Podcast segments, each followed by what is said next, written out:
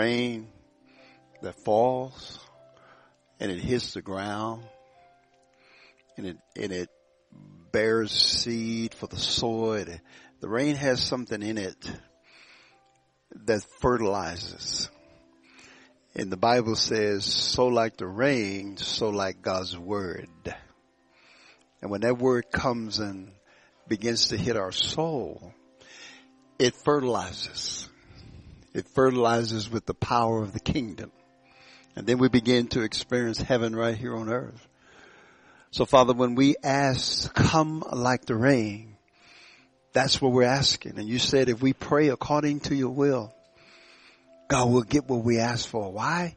Because it's what you want to do. So will your Holy Spirit come today and shower us with your presence, with your power, like the rain. Let, let the word go forth today, like the rain.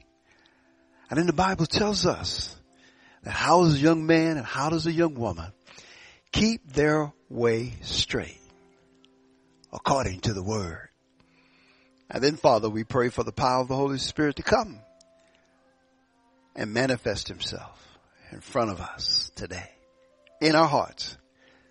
In Jesus' precious name that we pray. And everybody said, Amen amen. You may be seated. I know that the worship was uh, a little bit low key this morning. Uh, it wasn't like that the first service, but the second service. So we wanted to honor what is happening next door. You have a, a 50 year reunion of people from Fort Collins High School. I think it's the class of 1965. So they told us when we got to the second service to kind of cool it down just a little bit. Now, because the music a little bit low, don't mean your spirit needs to be low. Okay, just want y'all to understand that part. So you you can respond however you so choose to.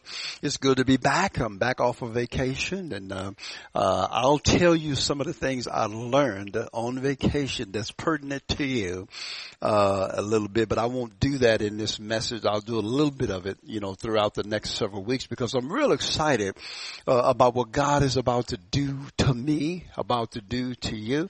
And I remember the first week of the vacation, I went to a, fair, a wedding here in town of a personal friend of mine, and then there was another young man that sit by me who was really responsible for uh, helping me come back to Jesus Christ when I was in college and uh, we've been knowing each other for 30 some odd years and he and I looked at each other. We were talking about the conditions of our world today and some of the decisions that had been made and we were there, a bunch of believers just praying together and eating food and weddings. People look good and all that kind of stuff.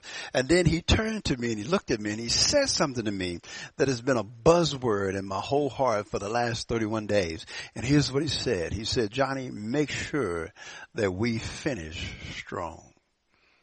Now when he said that to me, it's like, wow. And that's all I've been thinking about for 31 days. Finishing strong. I'm not as young as I used to be. You know what I'm saying? Don't let this 100 pounds of 80, you know, 180 pounds of blue twisted steel fool you. the brother's hurting. and so it's good. But at the same time, I'm excited about what's getting ready to happen to Isis. Now, do you guys know that we're about a year or so away from actually buying property outright? With cash. We're getting ready to do that. And, and it's about permanency. It's, it's about having that place and we're excited about it. So we've been here, uh, in the Hilton. They've been so gracious to us and that's why we're in this area right here. So we want to be able to accommodate them so they can accommodate us. And in the next couple of weeks, we'll have the whole CSU football team, coaches, wives, kids here. They do that annually. We'll have that in a few weeks to come. And so great things are happening. So I hope that you have a good rest of, now watch me say I hope you have a good rest of the summer because it is about gone. And that's quick. I, I, it just blows me away because we're on the back side of it. But here's what I'd like to do today. I, we're going to be having communion at the end of the service. Okay. I want to thank uh, Rick and Alex for, for delivering the messages to you, uh, in the month of July. I heard that they were good. One of the particular things that I heard was about claiming inheritance and, you know, obedience and all that. And it was great. And I thought about that. But for the next eight weeks, I want to get you ready for something. I want to get you ready to be free. I want you to get ready to proclaim freedom in your own life to where nothing that comes at you can hold you down. Nothing. Now there's three things that God has granted to you. He has given you power and authority. Now you can use that to serve Him. And He's also given you a passion for something. And He wants you to use that passion well. But He's also given you possessions. And He wanted you to use those possessions to glorify Him. And so for the next eight weeks, especially you young people, those of you who've just recently been married or in marriage and all that situation of why is it that we still find ourselves in America, even in the church today, wrestling with this money thing? Why are we doing that? And I want you to know that God is calling us to faith and not fear.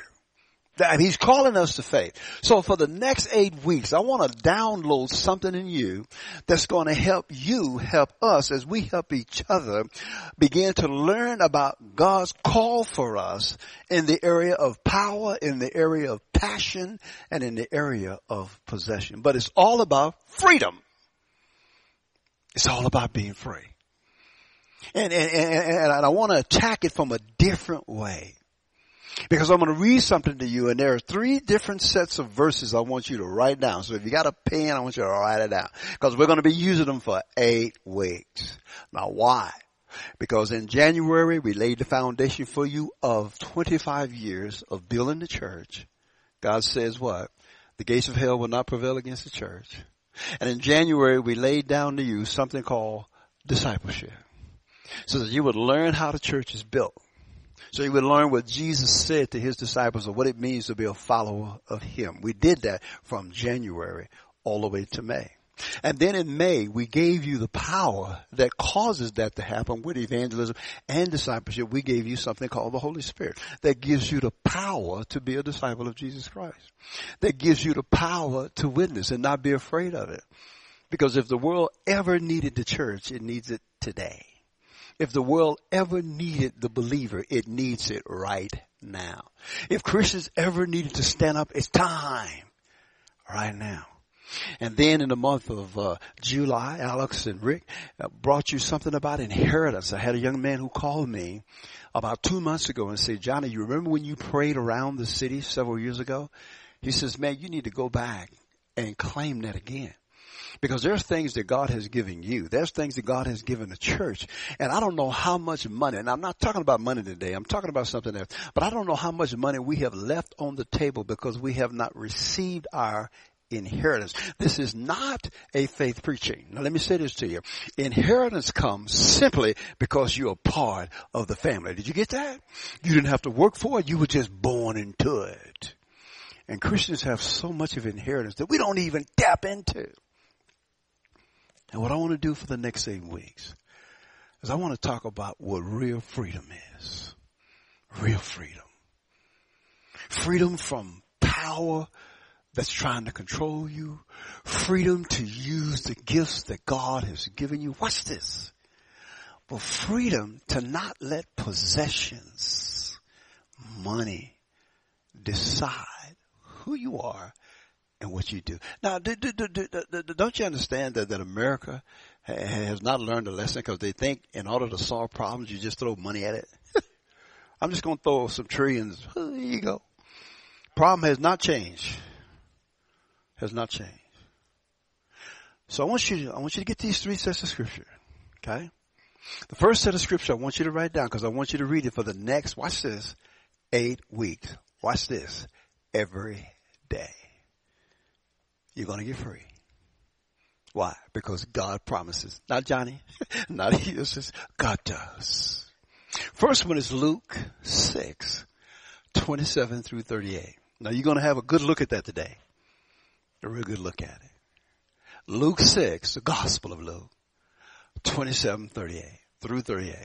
The second set of scriptures I want you to write down, especially you young folk that are in here. You need to get a hold of this. Okay. And that's Second Corinthians, the chapter 8 and 9. Read it. Just read through it. And then the third set of scriptures you're going to look at is Philippians 2, 5 through 8.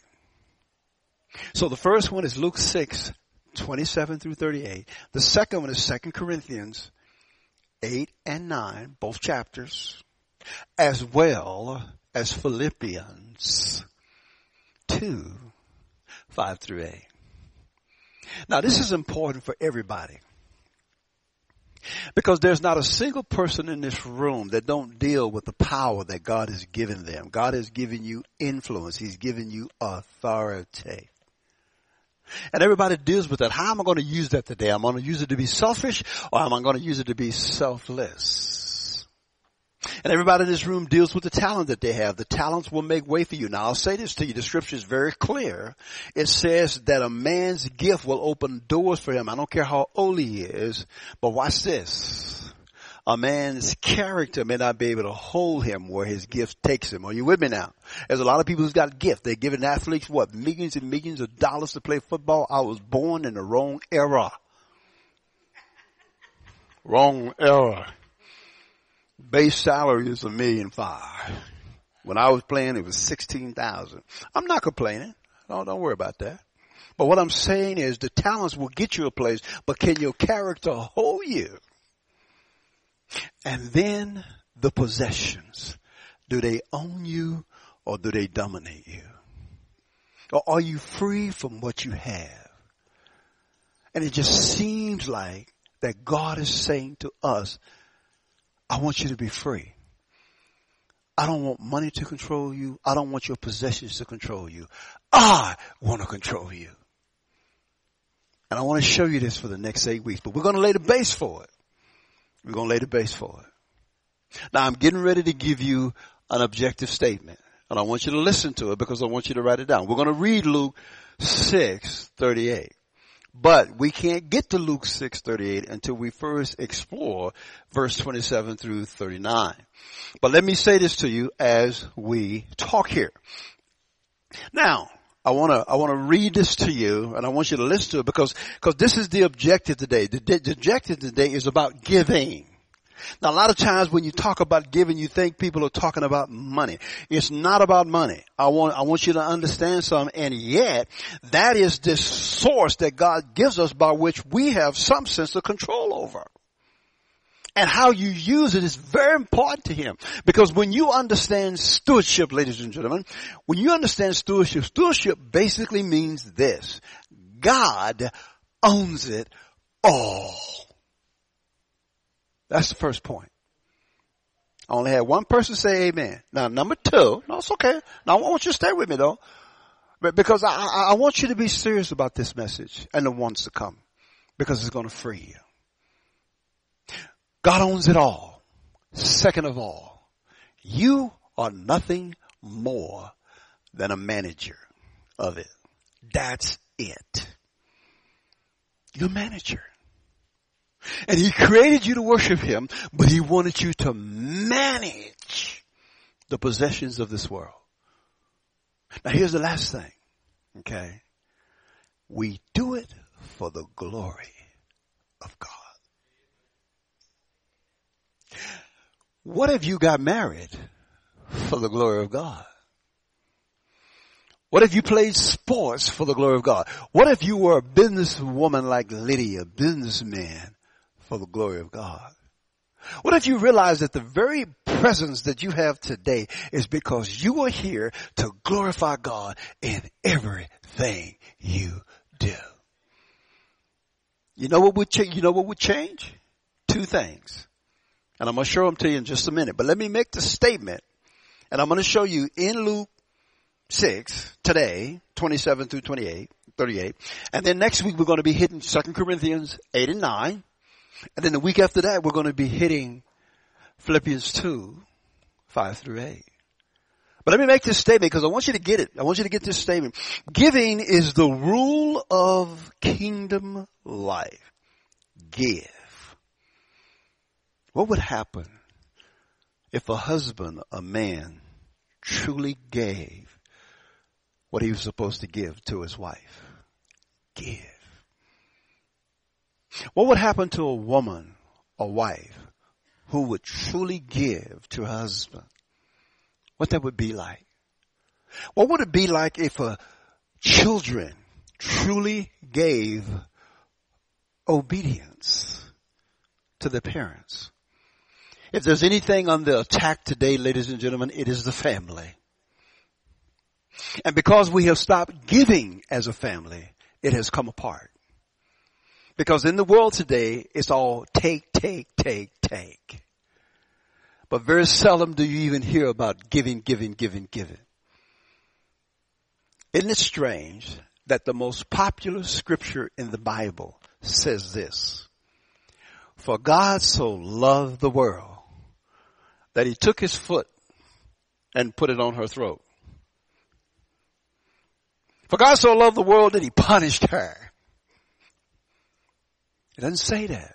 It says, for God so loved the world. Watch this. That he gave. That he gave. And therefore when he created you, he created you to give. And he gave his only begotten son so that you will not perish. And what would happen if we know that giving prevents perishing? But that he who believes in him will not perish, but have everlasting life. So we're going to finish this, the, the, the, the objective statement. Okay. And it says giving is the rule. Okay. Giving is the rule. All right. Of kingdom life. Watch this that governs the believer. Giving is the rule of kingdom life that governs the believer by grace and attitude. It governs the believer, but the believer is governed by grace and attitude. Now I'm going to read this scripture to you. And we're going to come back and we're going to show you how this reflects itself in scripture. Now if you would start with me in Luke 6. Church, are, are, are we here this morning? Okay, I just want to make sure I know y'all, but we got to be that quiet. We kind of hope some of that get over there. Okay. You know, cause I want them to know that new beginnings are not just for the young. Okay. So in verse 27 it says, but I say to you who hear, I say to you who are willing to reflect, paraphrase, interpret. I say to you, love your enemies and do good to those who hate you. Bless those who curse you. Pray for those who mistreat you. Whoever hits you on the cheek, offer him the other also. And whoever takes away your coat, uh, do not withhold your shirt from him either. Give to everyone who asks you. And whoever takes away what is yours, do not demand it back. And just as you want people to treat you, treat them in the same manner. And, and if you love those who love you, what credit is that to you? For even sinners love those who love them. And, and if you do good to those who do good to you, what credit is that to you? For even sinners do the same. And if you lend to those for whom you expect to receive, what credit is that to you? Even sinners lend to sinners in order to receive back the same amount. But love your enemies and do good and lend, expecting nothing in return. And your reward will be great and you will be sons of the Most High. For he himself is kind to the ungrateful and evil men. Be merciful, just as your father is merciful. And do not judge lest you be, lest you will be judged. And do not condemn and you will not be condemned. Pardon and you will be pardoned. Give and it will be given to you. Good measure, pressed down, shaken together, running over, they will pour into your lap. For by your standard of measure, it will be measured back to you.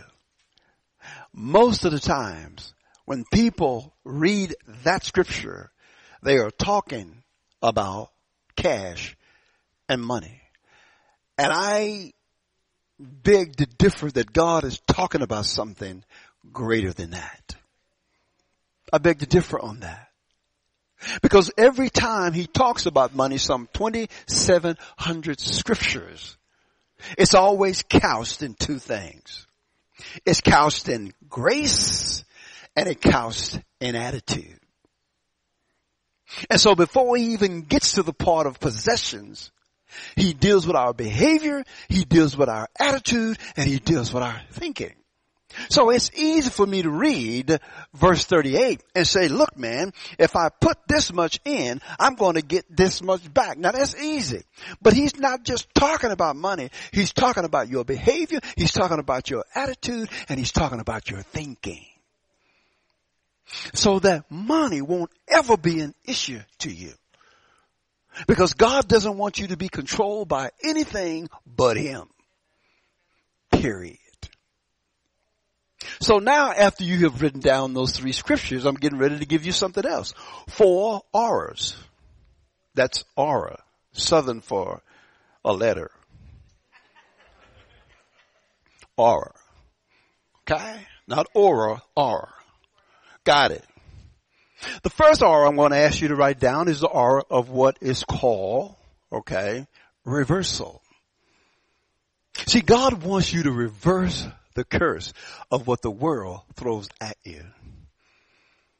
He wants you to give a contrary wind to what comes at you. Now the world's thinking is antichrist, but he wants you to reverse it. When the world does something to you, God is saying what you give, G-I-V-E, is critical. The second thing he wants you to do is he wants you to retaliate. But he wants you to retaliate with kindness. he doesn't want you to just sit there with your legs crossed and all that kind of stuff. I retaliate with my wife all the time. She throws something across the bow, it's coming back. I just want y'all to know that. But how I retaliate is more important than the retaliation itself. Reverse it then retaliate. Now this is a beautiful one here. Here's the third thing. The rate of exchange. See, the rate of exchange says when I give something, can I give it in such a way that what's going to come back to me, there's going to be a what? A conversion of something. Cause what I gave is going to come back much greater than that which I gave. And so that's important in grace, and attitude. Now here's the last thing. Reward. So ladies and gentlemen, if you reverse it, if you reverse the curse, if you retaliate the right way, the rate is changed that you're going to get back is going to be a reward. And it's based on two things. Grace and attitude. Now I'll start with attitude first. I don't know how many times in 37 years of marriage that my wife and I have spoke to each other more about attitude than anything. All I have to do is look strange at her when I respond. She says, what? Now I think I look pretty good. But somehow she picks up on my attitude. And I discovered this summer in three months of study that God is more concerned about your attitude than anything. How you react is huge to him. So, so, so, so whether somebody would give a penny or a billion, it, it doesn't make any difference to him. But a bad attitude, man, it'll drop right through the plate a great attitude, here's what he does. He reverses it. He retaliates it. He gives you a rate of exchange and you get a reward. I'm going to show you this in the very scriptures we just read. Show it to you. And so attitude means a lot. Now let me just give you the description of attitude. Now I want to say this to you. Y'all being too quiet on it, brother. I may just shout so that they can tell us come over and shut up. So you, you're just too quiet now. Come on. Come on. You're too quiet on it, brother.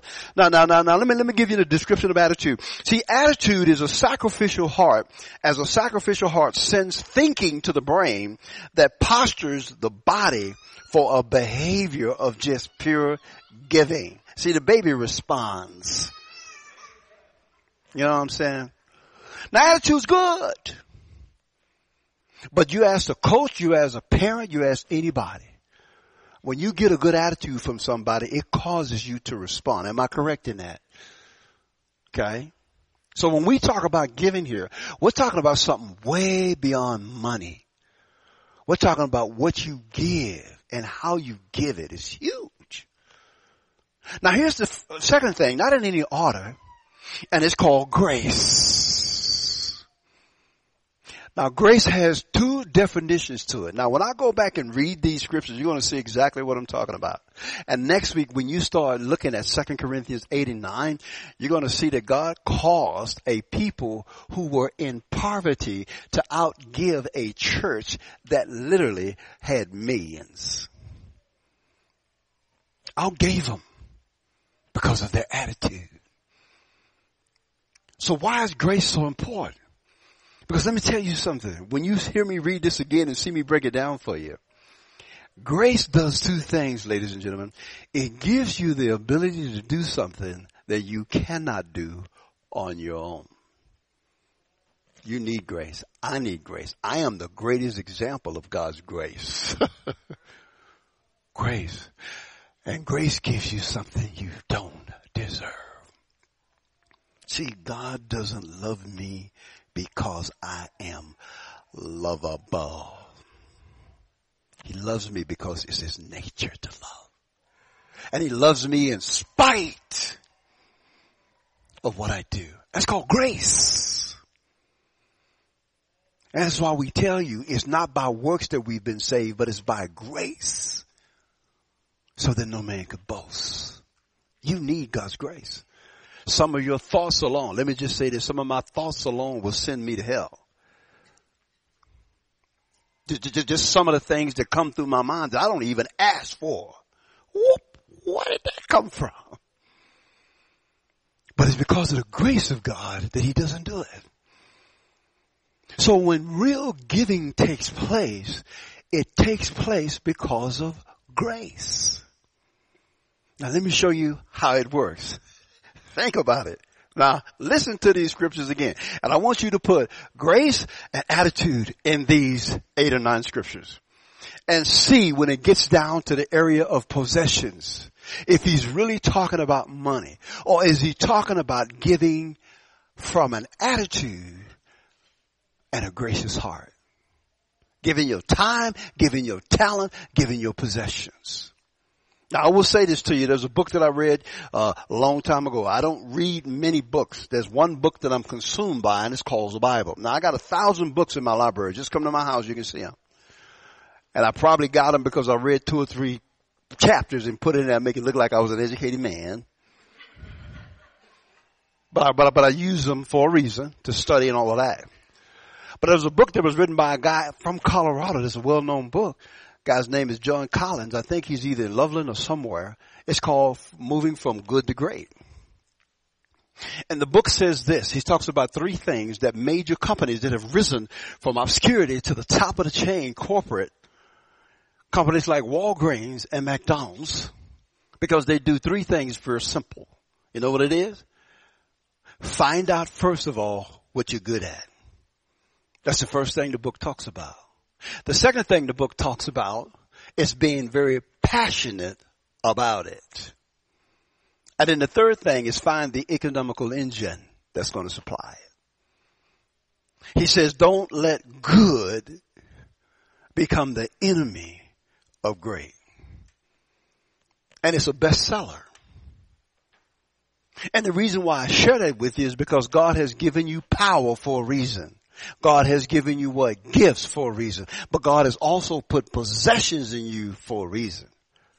And if there's anything that you want to be good at, and let me say this to you ladies and gentlemen, and that's being good at serving God.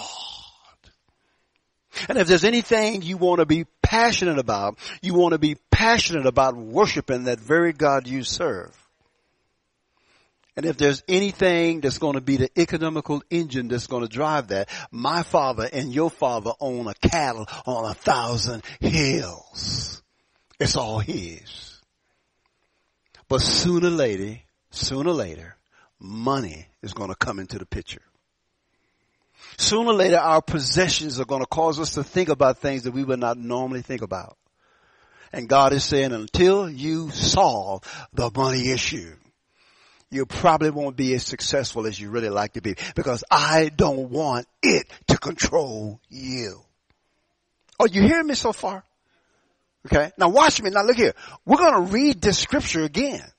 And now think about grace and think about attitude about grace and now look at it from a different perspective. Cause here we go. We're going to read this. Let's look at it again. He says now, but I say to you who hear, love your enemies. Now when he says love your enemies, okay, he says, but I say to you who's willing to what? Reflect, uh, to paraphrase, to clarify, and to interpret. I want you to agape those who choose to be hostile towards you. Can you see the reversal already? Because he's saying, look, I want you to agape your enemies and I want you to do, I want you to be well with those who want to pursue you with detest. I want you to reverse that because I want you to contradict what the world is throwing at you. Okay? And he says, bless those. I want you to make happy those who what? Doom you and to what? Invoke evil on you. As a matter of fact, I want you to pray. I want you to pray to the point and I want you to go to me about those people on their behalf who choose to mistreat you, who choose to what? Abuse you. Now watch this, ladies and gentlemen. Love, do good, bless, and pray.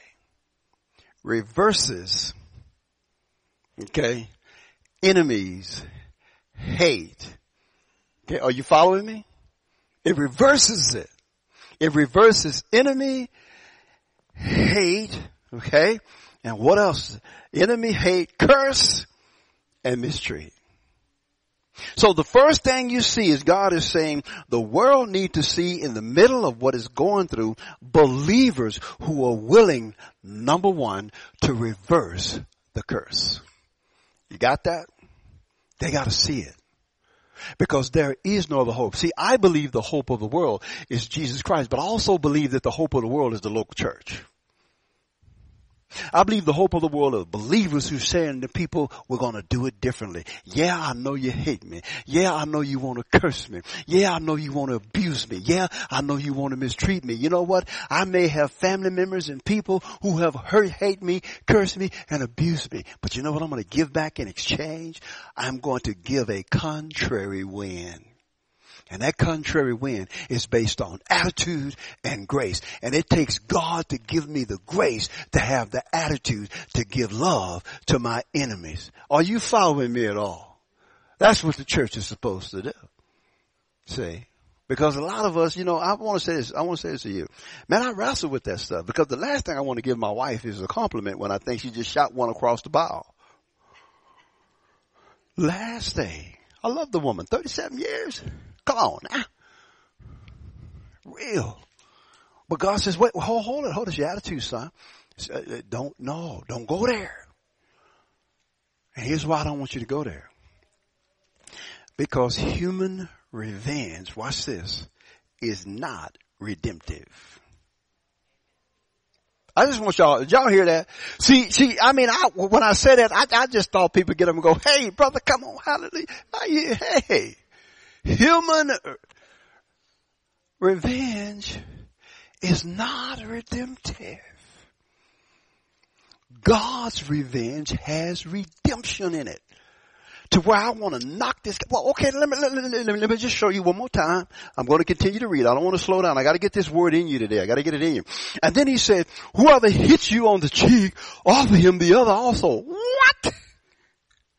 Don't you know that person just slapped me and just got on my last nerve? God, I got to retaliate. Okay? And he says, and whoever takes away your coat, don't withhold a skirt from him either.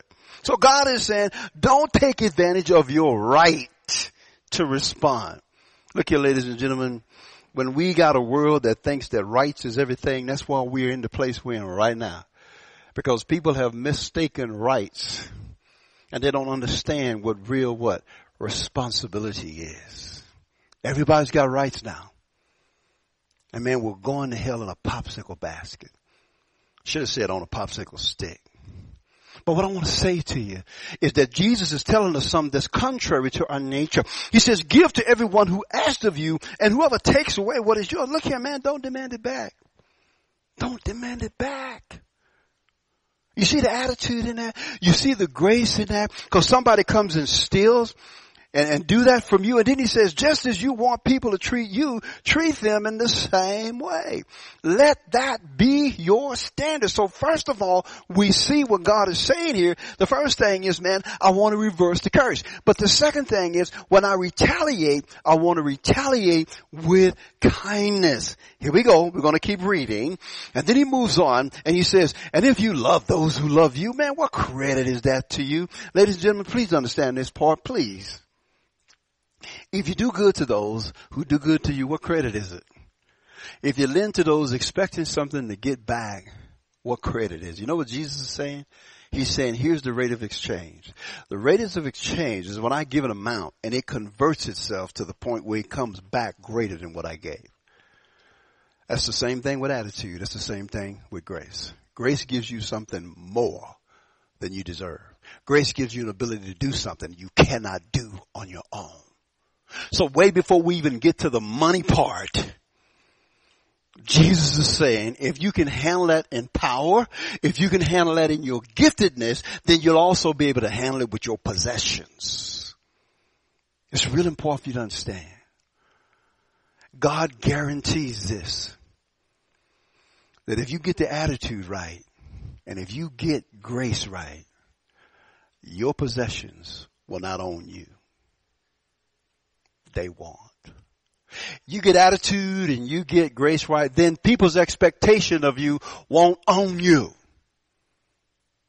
If you get attitude and grace right, then all the stuff that you failed at will not deter you. If you get grace and attitude right, your identity has nothing to do with your performance. Your identity is you because you are a being. I don't know how many athletes, I don't know how many people perform today because they're trying to prove something to somebody. And God says, you don't have to perform for me. You are what you are because I have made you who you are. Are y'all following this at all? And how much stuff you can walk away free from when you get that attitude, that understanding? How, how, how, many young men that I tutor and minister to over at CSU and high schools trying to get them to understand that your life is not performance based. Your life is based on who you are and it's Him. And because of who He is, that's who you are. And therefore, I got the right attitude. And it's because of the grace of God. And I wonder how different the church would be if she had that attitude. When we get to Philippians 2, here's what it says. I want you to have the same attitude as Jesus, who had all of this power, who knew exactly who he was, but never once used it, watch this, to his advantage. Everybody in this room's got power, man. You got power to influence somebody. The issue then is this, man. Are you using that power for the kingdom of God? Can a woman use the power with her husband for the right way? Can a husband use the power to his wife the right way?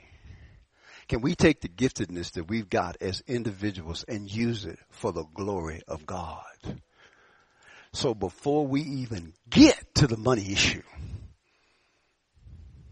here's the statement that I want you to hear for the next eight weeks.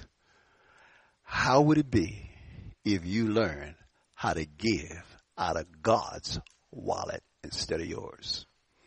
Isn't it fun to give somebody else's money?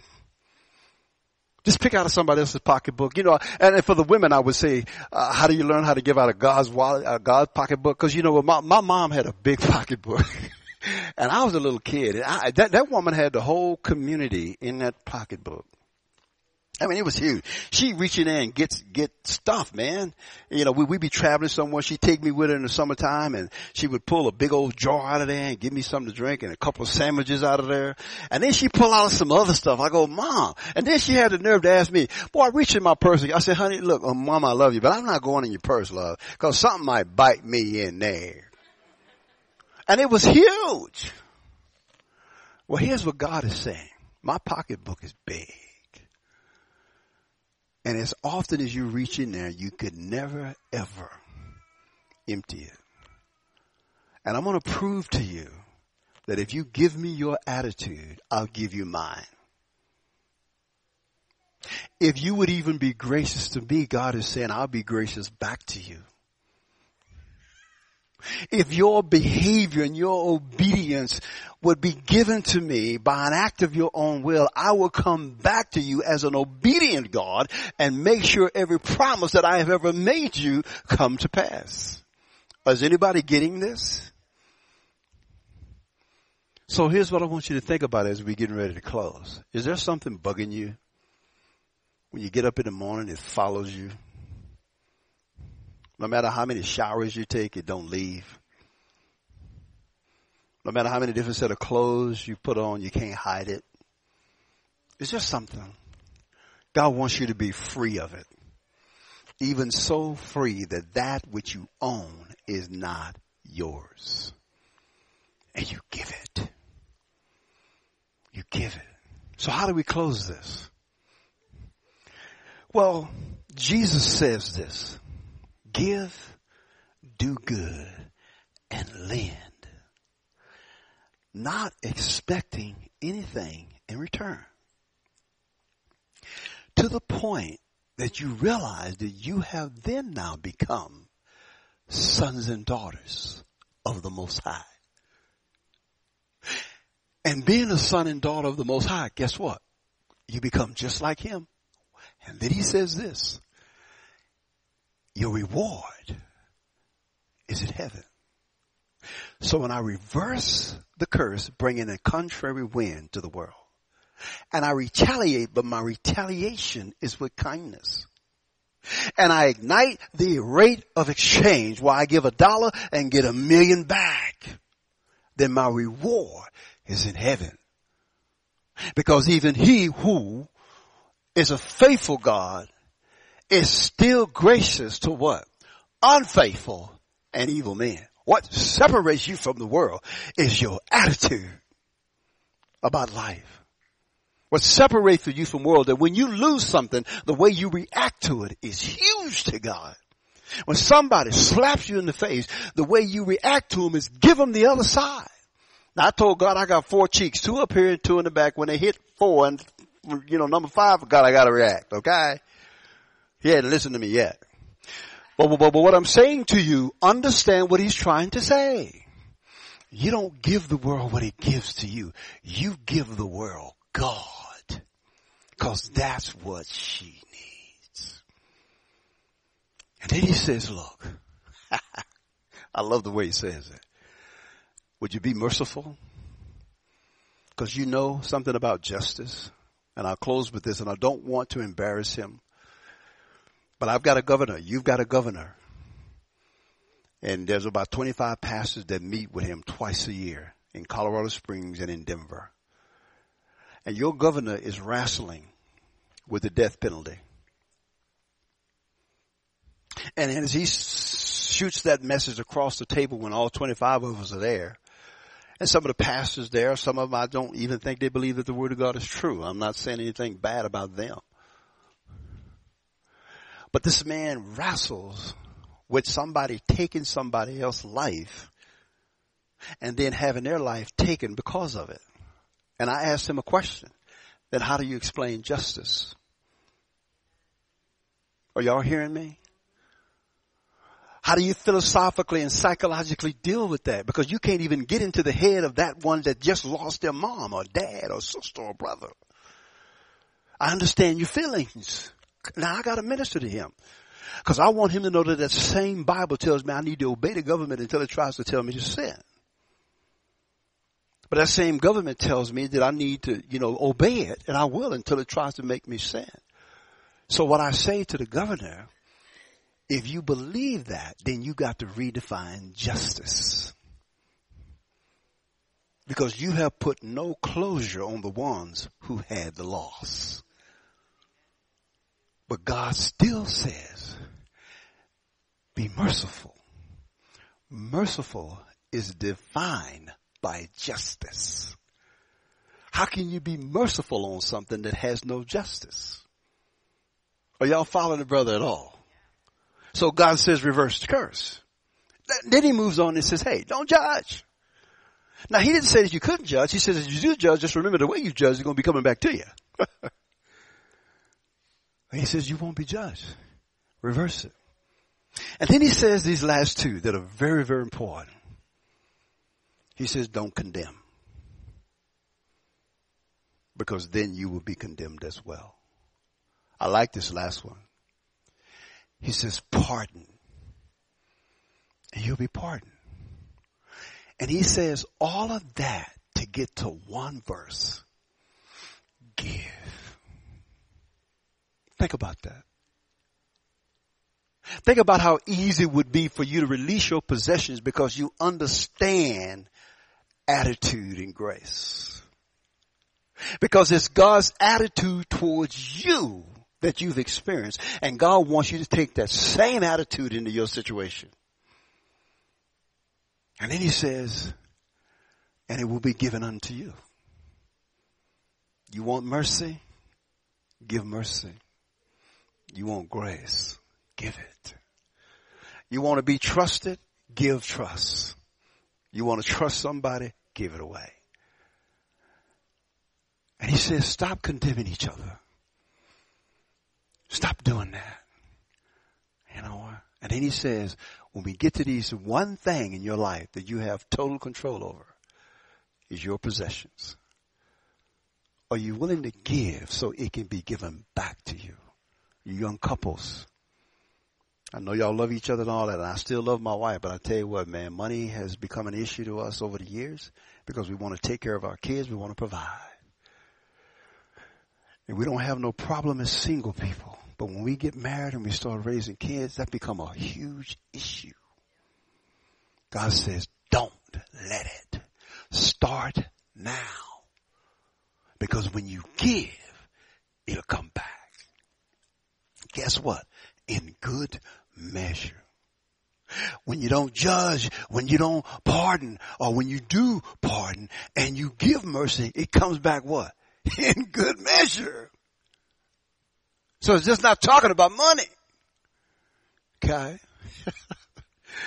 but then he says, press down. Mercy will be pressed down to you. Forgiveness will be pressed down to you. It says what? Shaken, just just like flour in, in a measuring cup. And I really love to, you know, some of some of the best cooking I do is is is is, is pancakes, man. Because I make all kind of pancakes. Just name them, I make it. I make buttermilk pancakes. I make steak pancakes. I'm good at it. And I love that because every time I do it, I get a chance to press it down and shake it. He says not only that you get a chance to shake it because we're going to get the air bubbles out of it, but guess what, man? It's going to be overflowing. It's going to flow into your lap. Mercy is going to flow into your lap. Kindness is going to flow into your lap. Forgiveness is going to flow into your lap. And let me tell you something, man, that solves a lot of problems in relationships. Because forgiveness is not because you're saying yes to what somebody's doing, but it's taking the burden off of you to deal with the consequences. That's what forgiveness is about. We're getting ready to take communion here in just a minute. He said the measure you give is the measure that's going to come back to you. Yeah. So as we begin to embark on our permanency in this city by buying land with cash or a house, a building. When we start talking about giving, I don't want you to start thinking about, oh, here's how much money I get. When, that ain't got nothing to do with it. It's got a lot to do with your attitude and mind. And God says, I'll give it back to you. A hundredfold. Amen, church. Man, it's so good to be back. And I want you to know something. I am ready to finish strong. As of January 1, Rick, and I, full time, I'll be planting churches up and down I-25. That'll be my full-time job.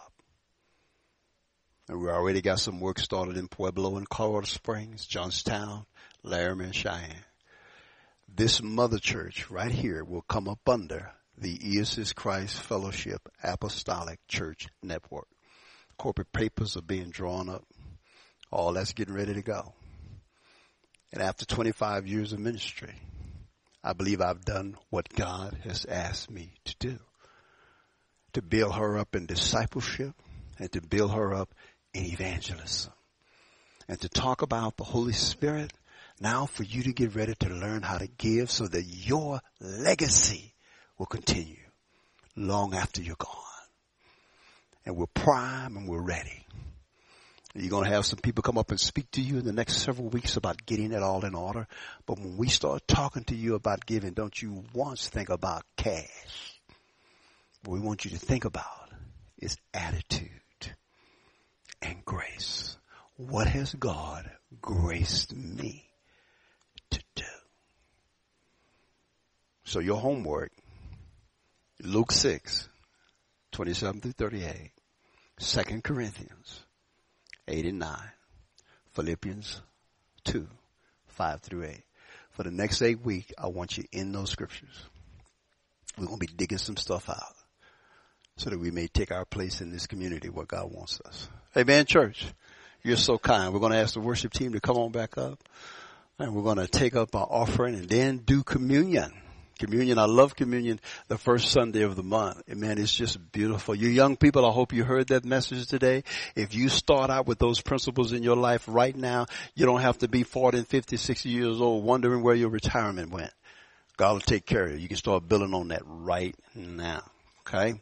So let's pray. Father, we thank you that we get an opportunity to be stewards of what you've given us because of the influence and not only the gifts that you've given us. We want to let these possessions move forward in the way you want them to. So we have an opportunity to give today. God, let us give it because of the grace that you've put on us. And that grace is according to what a man has, not because of what he doesn't have. And we just thank you. We want to honor you and worship you. Bless this offering in Jesus' precious name. Amen and amen.